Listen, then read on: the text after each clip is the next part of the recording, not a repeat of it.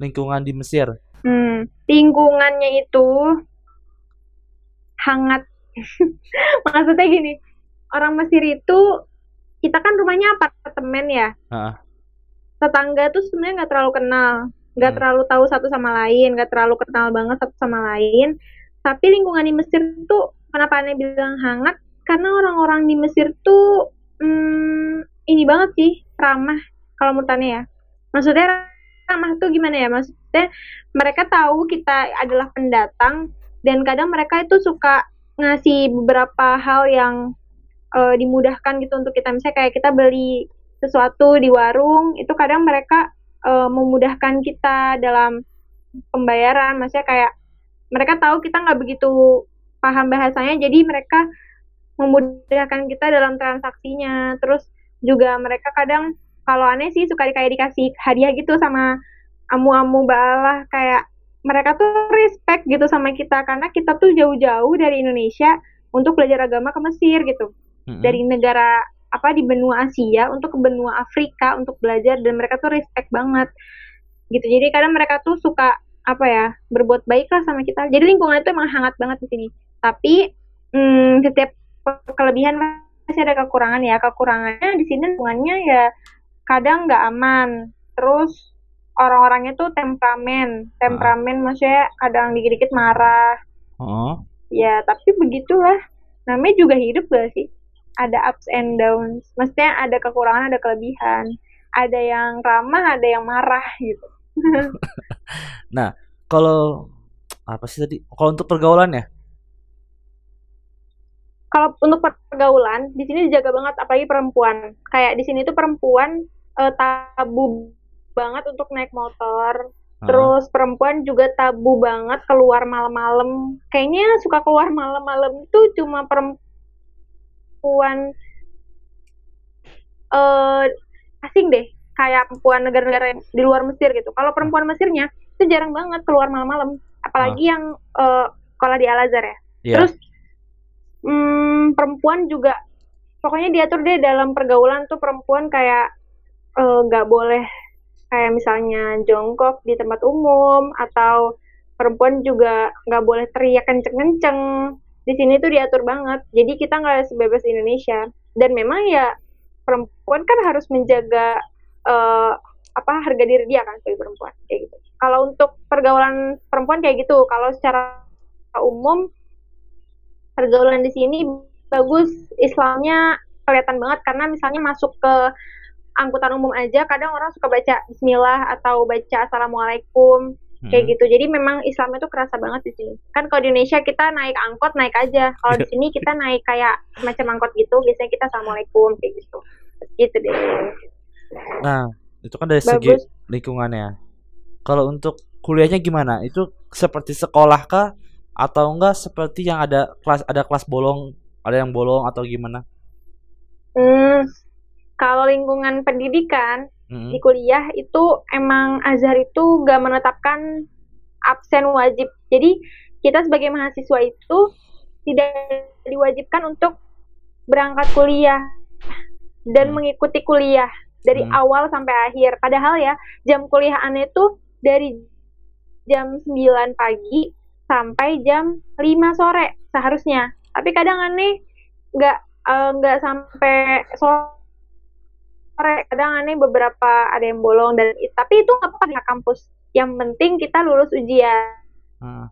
Dan ini sebenarnya ada ada ada sisi negatifnya. Mereka Al-Azhar ini menumbuhkan kesadaran belajar itu bukan dari uh, diburu-buru untuk datang karena absen, tapi emang orang tuh datang ke kuliah karena kesadaran, bukan karena pengen ngisi absen doang. Karena kalau kita lihat di Indonesia tuh ya, teman-teman aneh pada cerita yang kuliah di Indonesia itu kadang mereka datang cuma buat absen, tanda tangan, mereka pulang tidur lagi gitu di kosan. Dan itu kan lebih nggak sehat sih kalau menurut aneh, daripada kita yang yang nggak bisa disamain juga sih, sama-sama keburu, sama-sama ketidakbaikan gitu ya, nggak nggak kuliah. Nah, dibandingkan orang yang datang kuliah sesekali bener uh, niat, itu menurut aneh lebih baik ya sih. Itu sisi positifnya ya, mereka pengen ngajarin kita uh, kesadaran. Tapi dari sisi negatif kadang uh, keputusan Azhar untuk tidak menetapkan absen, tidak mewajibkan absen itu kadang disalahgunakan sama beberapa mahasiswanya.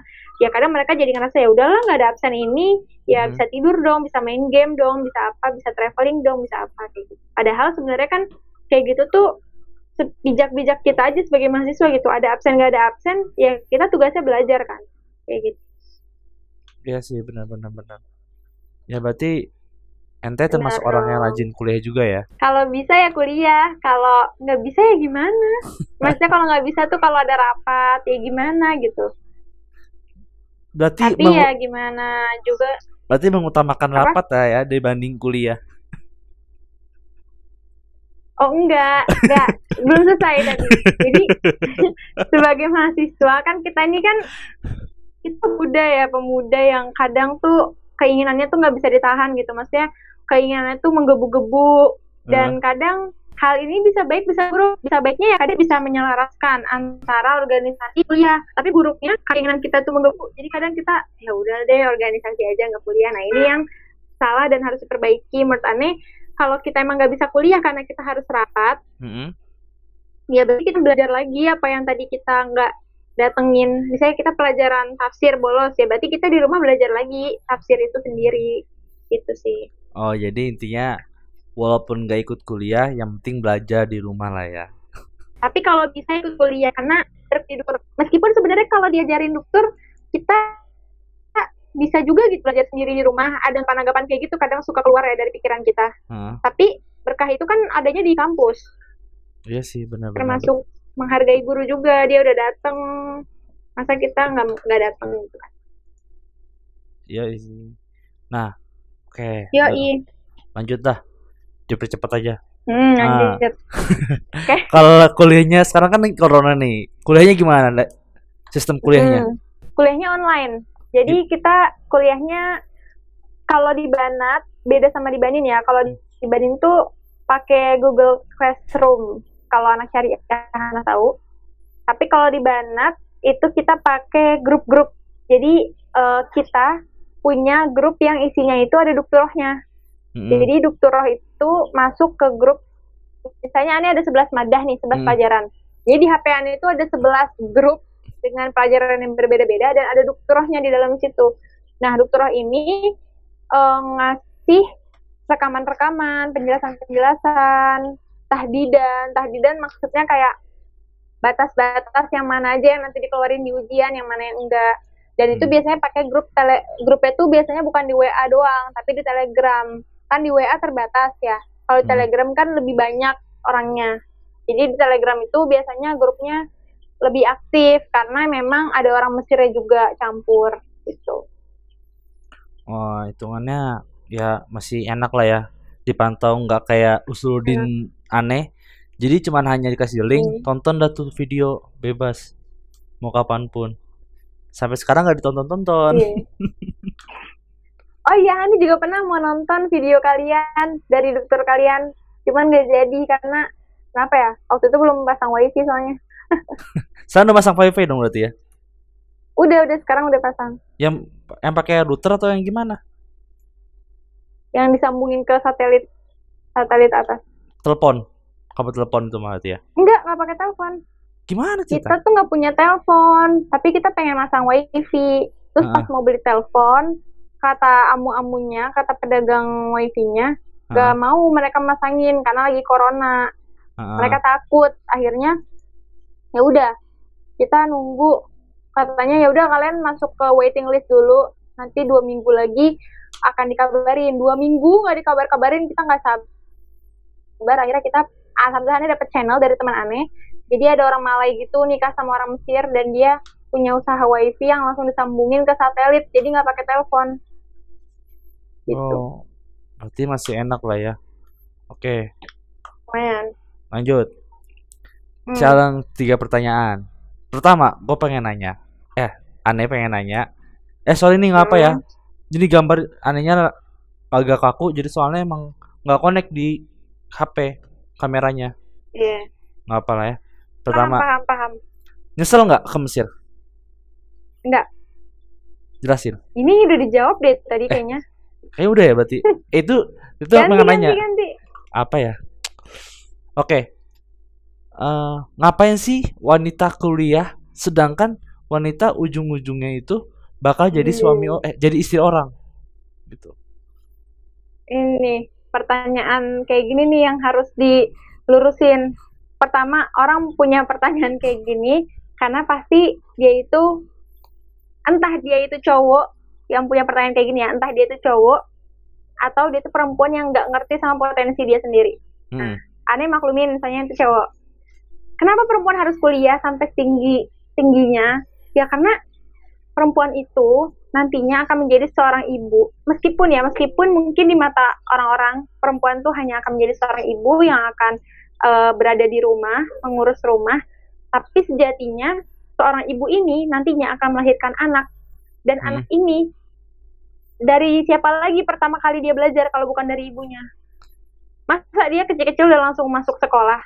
Masa dia kecil-kecil umur empat tahun udah langsung punya guru di sekolah, udah bisa pergi sekolah sendiri, cari ilmu, yang nggak gitu kan. Masa anak kecil udah tahu dia pengen jadi apa, cita-citanya aku mau jadi dokter, aku mau jadi apa, secara konkret ya, cita-cita secara konkret, realistis gitu, ya nggak mungkin kan. Nah, uh. kita butuh, anak-anak ini butuh orang tua, dan kenapa harus ibu yang mengajarkan itu ya, karena ibu itu adalah orang pertama yang dilihat dia dari dia keluar dari perut ya, dia itu pertama kali ngelihat seseorang itu ya ibunya sama ayahnya, dan hmm. dari siapa lagi dia belajar kalau bukan dari ibunya. Dan ketika kita bisa mengajarkan seorang anak, meskipun itu cuma anak kita sendiri, kita bisa mengajar dengan baik, dengan baik, suatu saat anak ini akan menjadi orang yang sukses, dan anak ini akan bisa merubah dunia, mungkin mengubah negaranya atau mengubah agamanya menjadi lebih baik, atau bahkan bisa mengubah dunia gitu. Nah, jadi tergantung ibu-ibu, maksudnya gimana ya, misalnya gini, contoh deh, contoh kayak Bill Gates, kayak uh, Albert Einstein, terus orang-orang sukses di dunia ini, itu siapa yang mengajarkan mereka untuk bisa menjadi sesukses itu kalau bukan ibunya sendiri gitu. Mm-hmm. Bahkan kalau itu ya, aneh sering lihat video di YouTube tuh, kayak aneh pernah lewat gitu di timeline orang pebasket terkenal, aneh nggak ngerti sama orang yang main basket, tapi aneh tahu dia tuh pebasket yang terkenal, dan dia tuh bilang yang bisa bikin saya di posisi ini ya ibu saya gitu. Dan itu cuma contoh, uh, salah satu contoh itu pebas, pebasket, tapi bisa jadi ada orang-orang di luar sana yang memang ibunya lah yang menjadi uh, faktor terbesar kenapa dia itu bisa sukses gitu.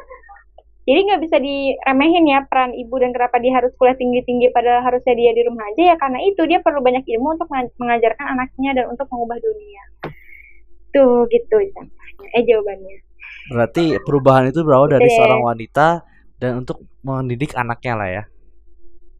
Iya, mendidik suaminya juga, bukan mendidik sih apa ya, mendukung, mendukung oh. suaminya, dan men- memberikan saran, memberikan masukan.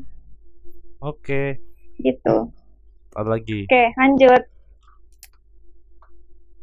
Apa ya? Gue lupa. Astagfirullahaladzim, ya Allah. Uh, pendapat ente tentang mahasiswa yang nikah tuh gimana? Gak apa-apa, hmm, gak apa-apa dalam artian kalau dia emang udah dewasa huh? dan dia udah bisa bertanggung jawab sama apa yang dia nikahi. Misalnya suami udah bisa, eh seorang laki-laki udah bisa bertanggung jawab terhadap istri dia nanti, dan istrinya sudah bisa bertanggung jawab dengan suami dia nanti, ya kenapa enggak, nikah aja. Apalagi kalau memang mereka itu sudah waktunya untuk menikah, dalam artian sudah memiliki keinginan untuk menikah, dan ya kenapa ditunda-tunda, hmm. ya nikah aja.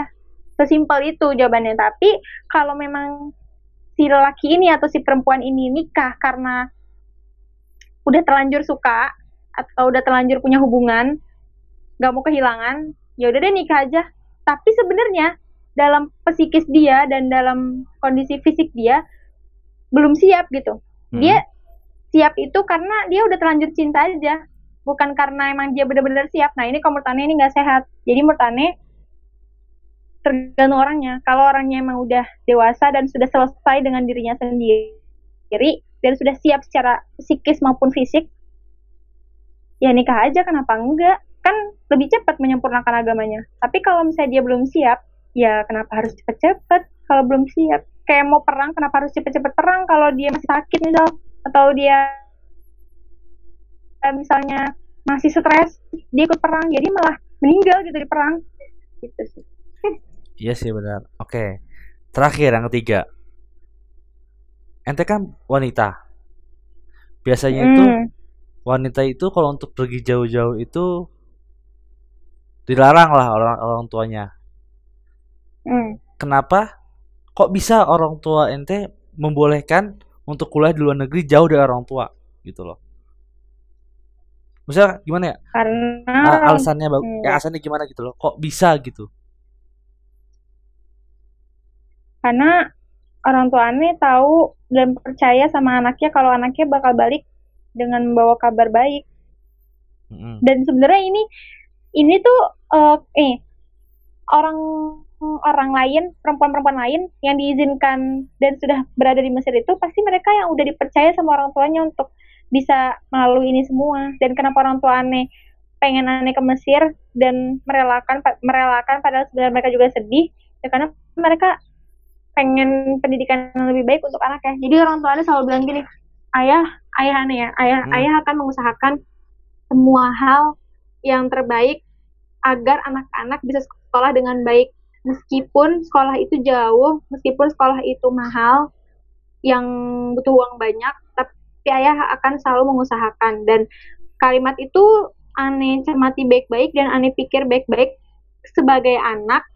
Oh ya, berarti ayah udah ngasih kesempatan kuliah di sini, udah biayain dari awal, dan udah juga e, berdamai dengan kesedihan ayah sendiri sebagai bapak yang nggak bisa ketemu anaknya. Tapi berarti ayah Ani juga udah siap gitu dengan beberapa perubahan yang nanti e, akan terjadi di diri Ani. Misalnya Ani akan menjadi seorang yang lebih baik ketika Ani pulang ke Indonesia, atau menjadi seorang yang lebih buruk. Nah itu ayah Ani udah siap dengan kemungkinan itu. Dan sebagai anak, aneh ngeliat da- dari kacamata sebagai anak, ya berarti dengan orang tua kita menerbangkan kita ke sini, yang menerbangkan menerbangkan Allah, tapi orang tua kita mengizinkan kita untuk ke sini, yaitu karena ya untuk kita balas kebaikan mereka dengan nanti di masa depan.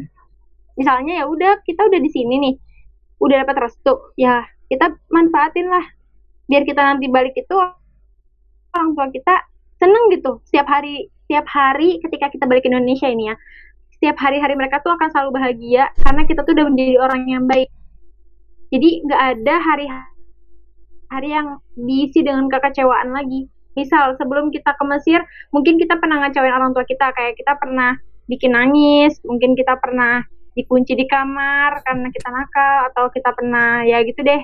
Tapi setelah kita lulus dari Mesir dan kita balik ke Indonesia, jangan ciptain hari-hari yang mengecewakan kayak gitu lagi, karena kalau kita masih ada yang mengecewakan dan orang tua kita tahu faktanya kita udah kuliah dan udah lulus lagi dari Al-Azhar lagi, nah itu kan kayak ya untuk apa selama ini aku biayain kamu gitu, ngasih kasarnya.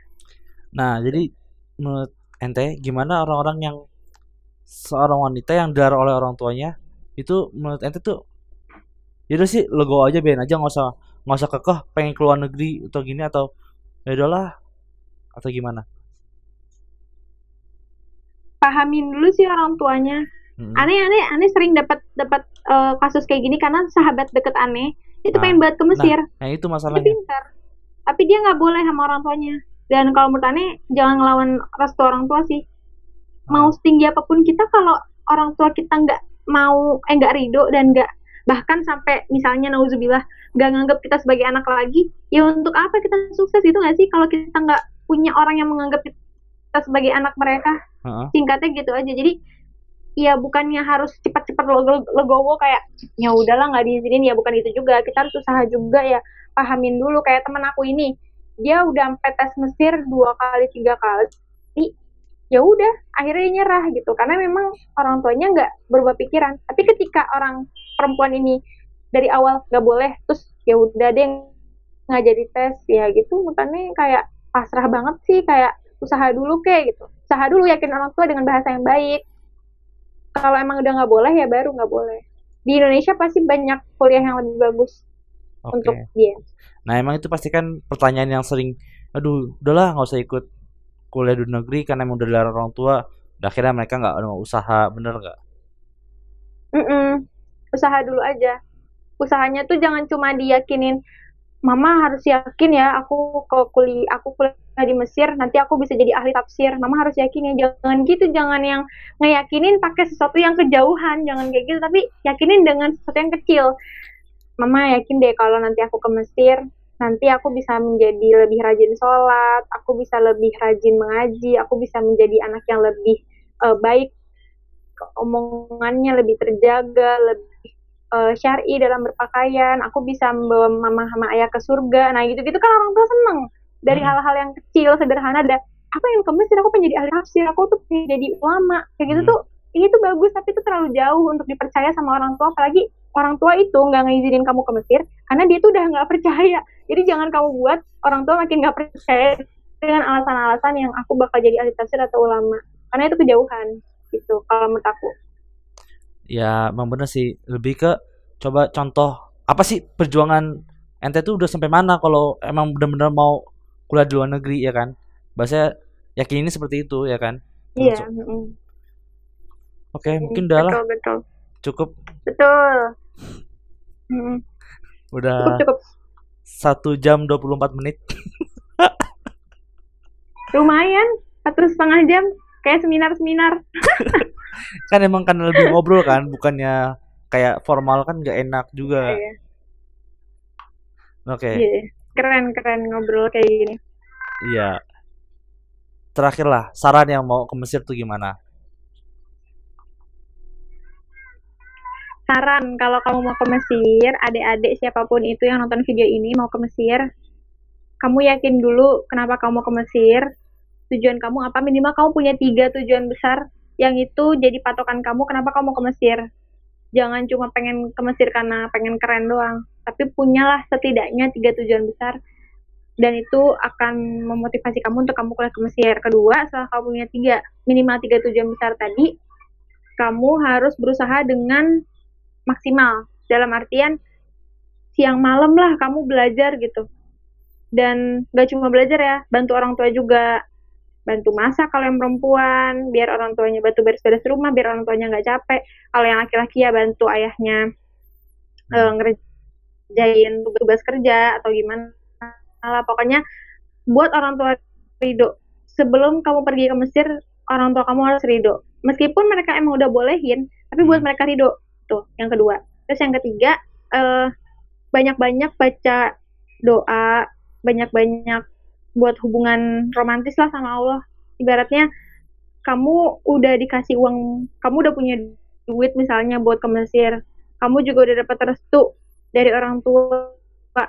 Tapi kalau Allahnya nggak ridho sama kamu, ya kamu nggak bakal bisa ke Mesir gitu. Karena ya kamu bisa terbang tuh kan kuasa Allah. Jadi kamu emang harus punya hubungan romantis sama Allah. Terus keempat berarti ya, jangan stres-stres sih kalau nanti nggak keterima, atau kalau nanti keterima tapi nggak beasiswa, atau kalau misalnya nanti ke Mesir tapi harus nunggu setahun dulu karena belum lulus di tes yang pertama. Jangan nyesel sih, dan jangan stres juga, karena itu bagian dari proses hidup kamu gitu, dan setiap jalan pasti ada konsekuensi, dan ada prosesnya, dan ada resikonya, dan ada garis akhirnya. Kalau kamu menang pasti resikonya juga banyak. Kalau kamu mau, kalau kalah pun banyak resiko gitu. Kalah aja beresiko, apalagi menang, pasti resikonya lebih banyak gitu. Jadi ya slow aja, kalau nggak keterima jangan stres, karena masih banyak tempat lain yang lebih baik buat belajar agama juga, bukan hanya di Mesir. Meskipun tadi aku bilang di awal emang Mesir paling bagus, tapi paling bagus tuh relatif juga sebenarnya kalau di mata Allah kan. Ya mungkin di mata Muslim di dunia Mesir emang paling bagus, tapi kalau di mata Allah di Mesir itu kamu malah nggak bagus, ya ikut aja deh apa maunya Allah. Oke. Okay. Gitu deh. Sarannya. Ini aneh termasa merasa tergugah loh gitu loh. Iya. Wah. Kenapa kok emangnya? Soalnya ya, dulu nggak mau ke Mesir ya. Terpaksa Pak. Emang niatnya tuh mau umum, bukannya mau agama. Mm-hmm. Ya udahlah. Daripada ya, mau gimana. Gak apa-apa. Nah, ya udah. Mm-mm. Oke lah, mungkin ngobrol yang lain. Eh, ini thanks ya, ini and okay. Kamu tuh udah nyaranin ini masalah yang masalah StreamYard, udah ngasih ilmu yang StreamYard, akhirnya tapi akhirnya nggak pakai StreamYard dan pakainya O B S. Nggak apa-apa. Soalnya hmm. StreamYard. Aku juga jadi tahu. Nah, gimana gimana? Iya, aku juga jadi tahu ada apa tadi aplikasi o- apa? O B S. StreamYard. O B S. Nah, itu. Hmm. Ya, karena pas lihat di StreamYard itu, StreamYard itu nggak bisa direkam, jadi dia harus live streaming, ya kan? Emang, emang. Mm-mm. Nah, sedangkan kalau makanya live... awalnya nih tadi tanyakan, ini live streaming koi? Nggak live streaming. Iya, aneh kira live streaming. Uh-uh. Terus? Ternyata enggak. Iya, soalnya kalau live streaming itu pasti kacau juga lah. Maksudnya gimana gitu, kurang yeah. menurut aneh. Kalau live streaming itu mm-hmm.